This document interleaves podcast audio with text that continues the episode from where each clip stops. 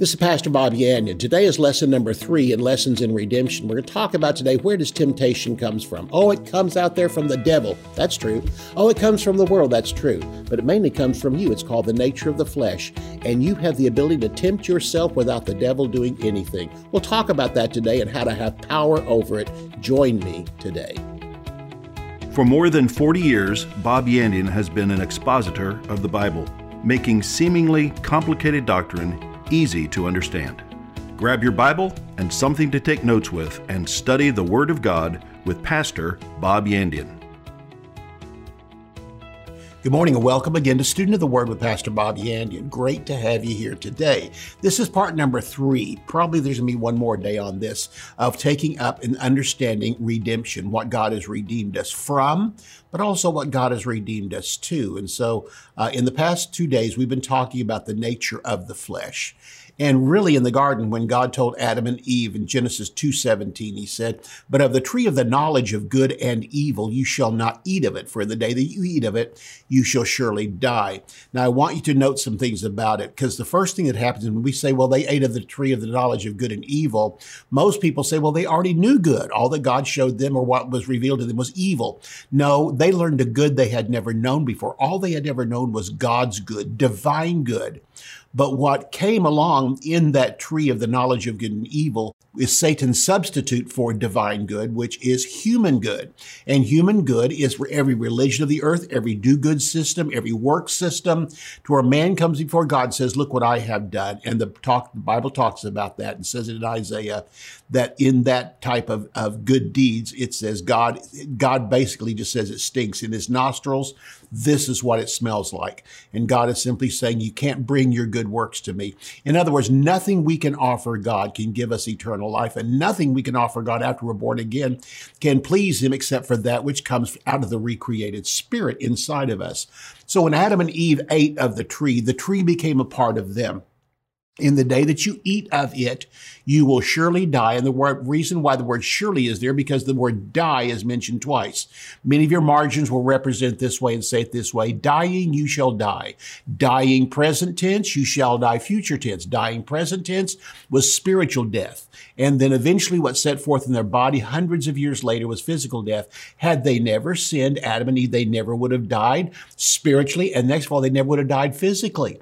But they did choose to do that. And they threw the whole human race into slavery. And we've talked about that for the past couple of days, and that is the slave market. So let's just get back to some simple things. When Adam and Eve ate of the tree, the tree became a part of them. The tree is the nature of the flesh. When the Bible talks about the flesh and the flesh dwells no good thing, all this, what it's talking about and why it's called the flesh is because that's where the tree abides. Whenever they ate of the tree of the knowledge of good and evil, it became a part of their human makeup. Because the ground was cursed and that tree was cursed, then the part of them that came from the dust of the ground was cursed also. Their spirit didn't come from the dust of the ground. God made that. Their, their um, soul didn't come from the dust of the ground, but their body came from the dust of the ground. And therefore, another term for the nature of the flesh is sin singular, or we could come back to it and say that the tree of the knowledge of evil is the nature of the flesh. It abides inside of us. Here's where it comes down to. Whether you're a sinner or a saint, all sin and all human good comes from your flesh, comes from the tree of the knowledge of good and evil. What do I mean by that? Well, if you don't know Jesus Christ, then what the world does is they just simply bounce back and forth from good to evil, good to evil, good to evil. And they try to say, well, if my good will outweigh my evil, if my good deeds will outweigh my sins, then God will let me into heaven. So they strive through their life so that the good will outweigh the evil, but both come from the flesh. Both come from the fall. And because of that, there's nothing in your flesh that can please God. In the flesh dwells no good, divine good thing. And so the world offers to him their good works. They go to church, they do all these things, they help people, uh, they give to charities, but on the other hand, they might run out and sin a little bit. And then in the end, they finally come back, and most of them think, well, you know, I, I think I'm better than Bill down here, I'm better than Mary over here. And they think that they're going to stand before God and get into heaven because of that. If you could get into heaven through your good works, why did Jesus have to come and die?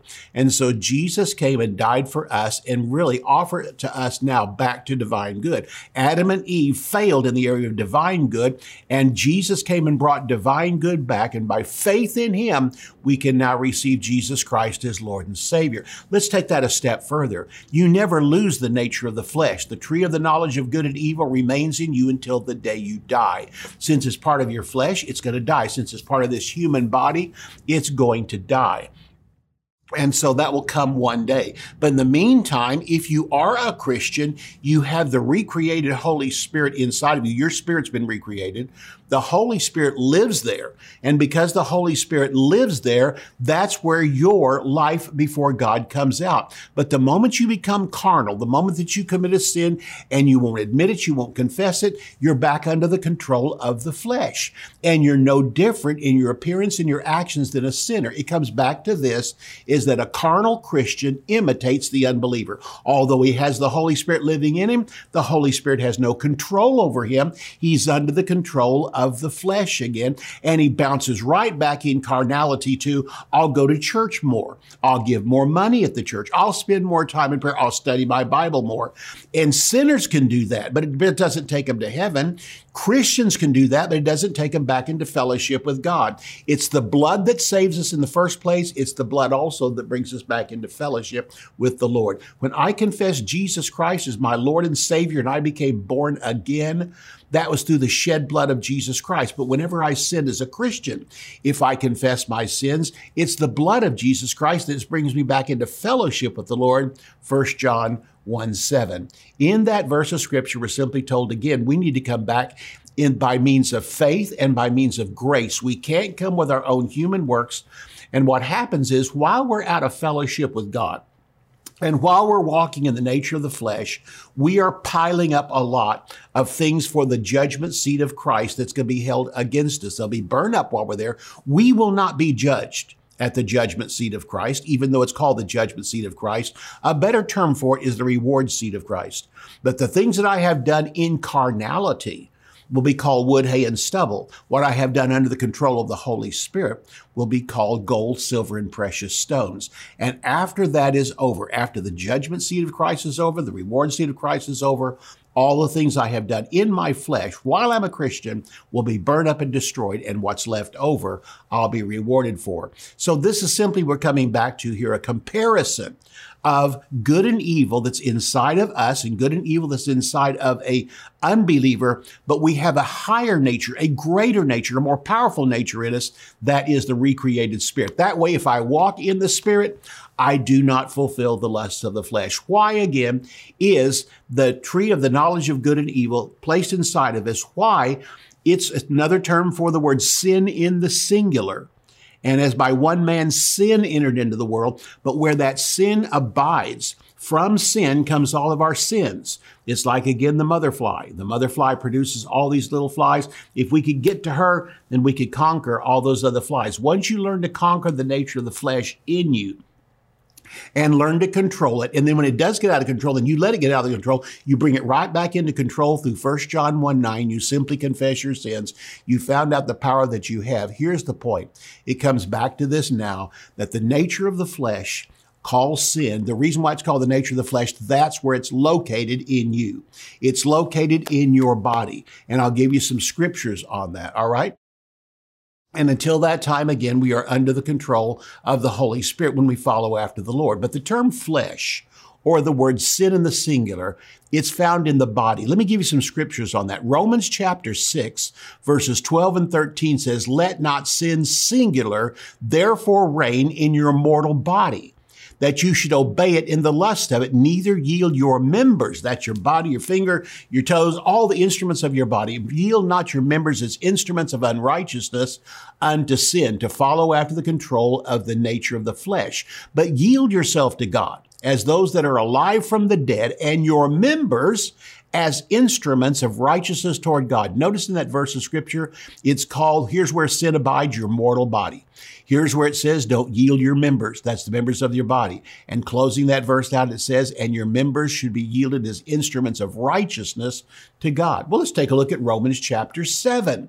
Take a look at verse 5. Romans chapter 7 and verse 5 says this, for when we were in the flesh, That's either as a sinner or else as a carnal Christian. When we were in the flesh, the motions of sins which were aroused by the law did work in our members to bring forth fruit unto death. Look at verse 22 through 24. Verse 22 says this, I delight in the law of God after the inward man. That's your spirit. Your spirit will always delight in the things of God. You have to allow it though. And if you allow sin to take over and your carnal nature to take over and the nature of the flesh to take over, even though the Holy Spirit lives there, he's lost control of you at that time. Verse 22, I delight in the law of the Lord after the inward man, but I see another law in my members. That's your body warring against the law of my mind, bringing me into captivity to the law of sin, which is in my members. Verse 24, O wretched man that I am, who shall deliver me from the body of this death. Well, what's going to deliver you from the body of this death? Well, first of all, be physical death or else the rapture of the church. At that moment, this mortal shall put on immortality, corruptible shall put on incorruption. I'll have a resurrection body just like that of Jesus Christ. And the moment you die, the nature of the flesh dies with your human body because it's part of the human body. The human body does not go to heaven. There is no place in heaven for it. And the Bible says that flesh and blood cannot inherit the kingdom of God. One more verse of scripture on that. James chapter 4 and verse 1. Where do wars and fightings come from among you? Do not they come from lust that war in your members? Here we have it again. James brings it out. Paul brought it out so many times in the book of Romans, and it comes back to this. This is why that we need the renewing of our mind because it's the renewing of our mind that makes the choice. The choice each day when the temptations of the flesh come along, the, the, the, your will could go, okay, I'll do that. Or your will could go, oh no, I won't do that. But what happens is as you grow in the Word of God, your mind becomes renewed to the Word of God. Your strength increases in the Lord every single day, and you have more power each and every day that when temptations come along, you can do just like Jesus did and look at that temptation and say, It is written, it is written, it is written. This is the power that we have through the Lord Jesus Christ. We're getting ready to go into halftime. And at halftime, that we talk about the offers that we have. We have some great offers for you today. But I just simply want to say thank you to all my partners, those who have faithfully stood with me for so long to help me get this message out. And the message is, in fact, it's the grace of God, but it's Bible wide. It's Old Testament, New Testament. And we take any passage. I pastored for 33 years, and during that time taught verse by verse throughout the entire Word of God. And all those notes, all those things I have, and you know what? It's still as much a blessing today, if not more, than it's ever needed been needed before. And today it's also needed strongly for the day that we are living in. So if you're not a partner with me, would you go to my website, bobyandian.com? You'll find a place there where you can become a partner with me. I look forward to seeing you do that. Look forward to you joining with me with all the rest of these wonderful partners that I have, and look forward to great things that are going to be accomplished in the future. Thank you for it. We'll see you right after the break. Romans New Testament Commentary is a verse by verse teaching of the book of Romans from the personal study notes of Pastor Bob Yandian. In his letter to the Romans, Paul clarified the principle of justification and whether it is by deeds of the law or by the work of God. Paul reveals that the law has never been a means of salvation and that faith has always been the means of spirituality regardless of the dispensation.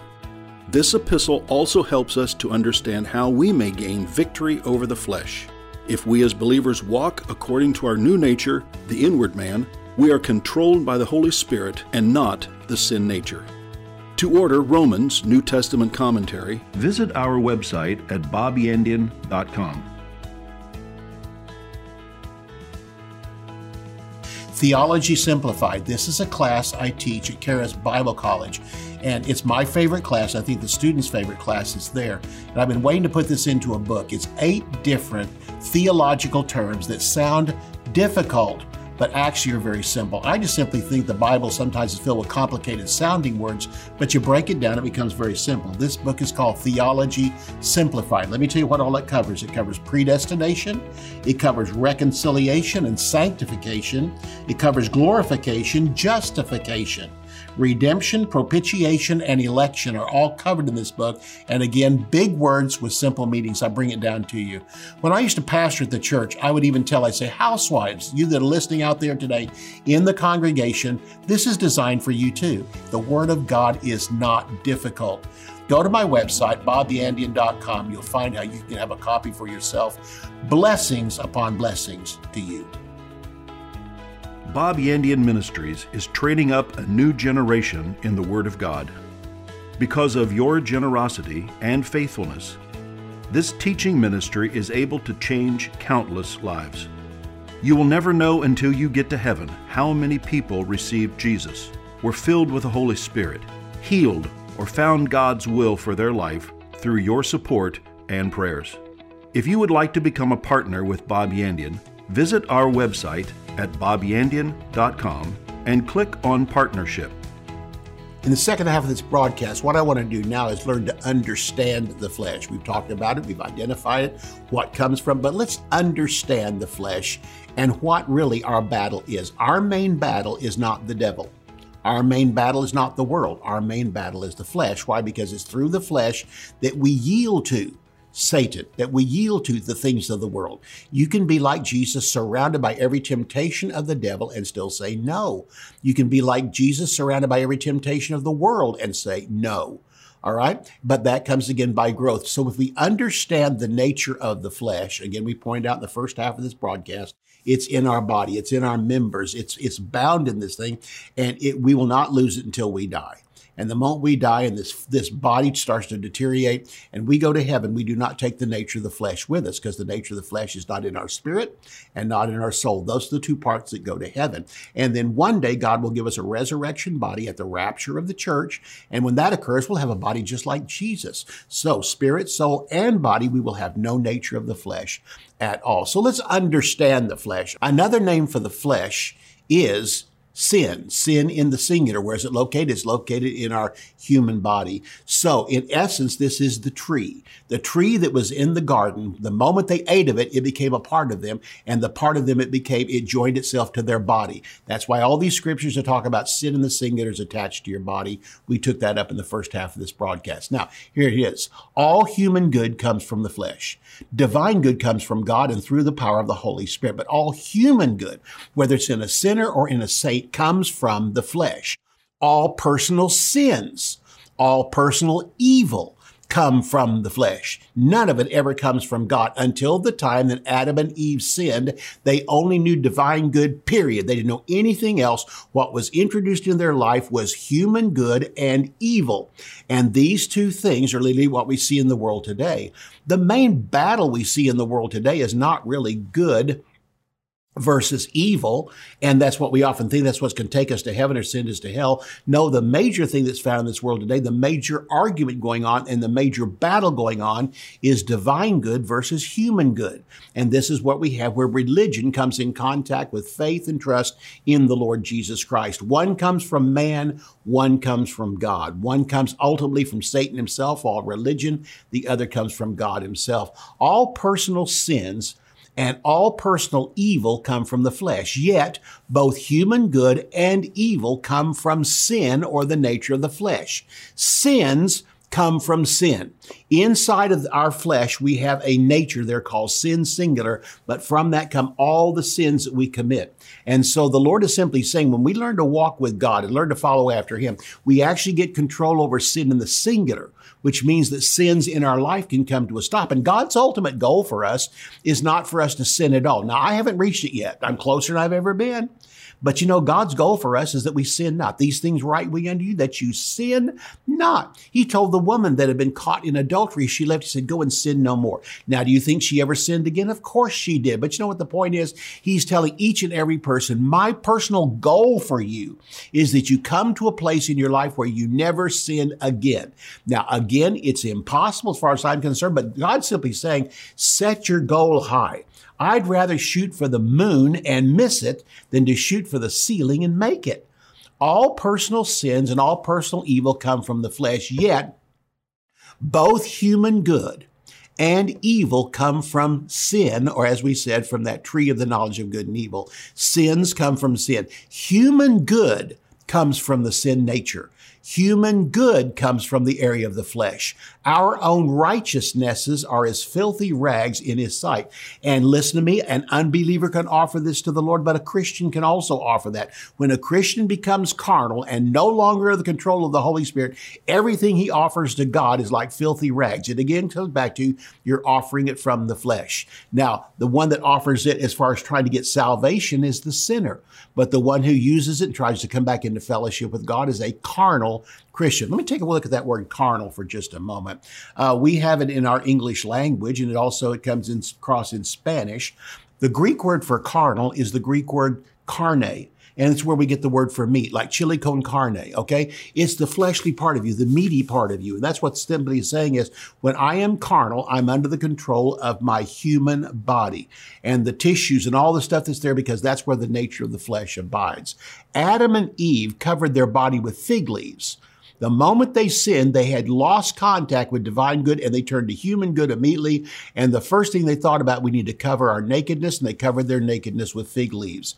God, after that, covered it with animal skins. God did something as close to forever as possible as he could. They grabbed the first thing they could find, and all they thought about was temporarily covering their nakedness. In a few days, they have to replace that again. This is what human good is. We offer to God, it dies. We offer something else, it dies. There is no eternal life attached to anything we can give to God from our flesh, whether you're a sinner or a saint. But once you're born again and you accept Jesus Christ as Lord and Savior, you are saved and covered by the blood of Jesus Christ, but you're also covered in the robes of righteousness that God gives to us. And so when Adam and Eve sinned, they tried to cover themselves with human good. And it only it's something that lasted for a short time. God went again and showed them the plan of salvation by the shedding of blood of an animal and then covering them with that animal skin, a type of the Lord Jesus Christ. If a man could be right with each other, their thought was they could be right with God. Adam and Eve, the first thing they saw was they had sinned, and they do what men and women do today. They turn and try to be right with each other. Our whole concept seems to be if blacks and whites and Hispanics and Orientals and all that, if we could just all get along, then God would accept us. No, it's not that way. God doesn't accept you because you get along with someone else. You can get along with someone else once you find a relationship with God. God wants us to be right with Him first, and then we can be right with people around us. The seeming battle in the world today is good versus evil, but that's not the main battle God sees. Good deeds outweighing bads. Fig leaves covering our nakedness. But the biggest battle God sees today is human good versus divine good. And this is where we have man's attempt to be righteous, all the do good systems we have around it, and it all comes from the flesh and you know what it says in Romans? In the flesh dwells no divine good thing. No matter what you offer from your flesh, no matter how good looking it is, it still comes from the flesh. And whatever the flesh can produce, it's temporary, it falls apart. Years ago when I was I was young, I watched a show on TV, Lost in Space.